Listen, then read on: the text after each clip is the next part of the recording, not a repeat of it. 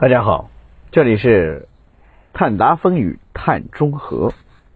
今天我们分享的内容是碳中和的国内形势。中国的碳中和和全球其他地区一样，都要经历先到达碳排放的顶峰，再逐渐的回落到碳排放为零的状态。越过零点之后，也一定会势不可挡的进入碳的负排放状态。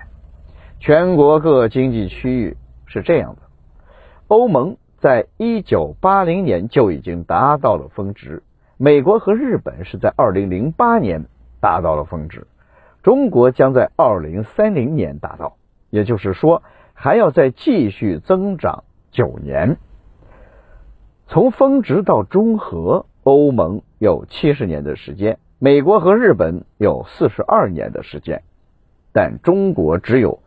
三十年的时间，中国之所以有这么大规模的排放，和此前二十年的超大规模基础建设有关。基础建设的好处是大小村落都通了公路，甚至高铁，但坏处也不小，比如粗犷型投资带来了大量的浪费。十年来，政府努力想把粗钢产量降下来，但都收效甚微。长期以来，中国的钢铁和水泥产量一直维持全球第一，而这两个行业都是耗能大户。实际上，他们的产能早就超过了需求，甚至连“一带一路”都消化不了。而行业间还存在一些恶性竞争的现象，不断的降价，这也造成了大量产业工人遇击，在利润率极低的行业内卷严重。而碳中和开始实施之后，通过建立新的奖惩制度，从地方政府考核这个根儿上就可以发生改变了。减少碳排放量和 GDP 的增速是并重的。那么，在 GDP 已经没有猛增趋势的时候，最能凸显治理能力的其实只有减排。于是，在这个级别的价值观调整之后。钢铁厂、水泥厂势必要有一大波的减产、升级和关停。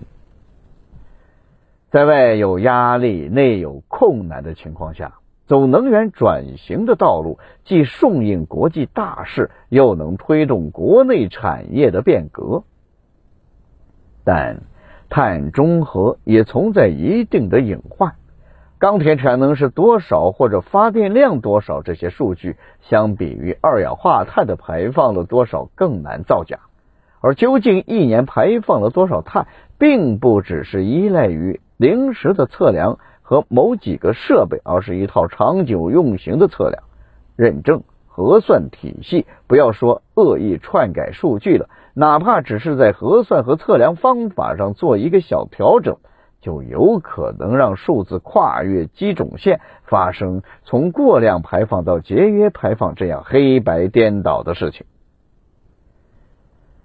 而由于监督、测量、交易都是基于一些认证体系的，他们通常复杂到非专业人士根本就弄不明白的地步。于是，在被少数分子钻空子的情况下，碳中和也有可能滑入另一个方向。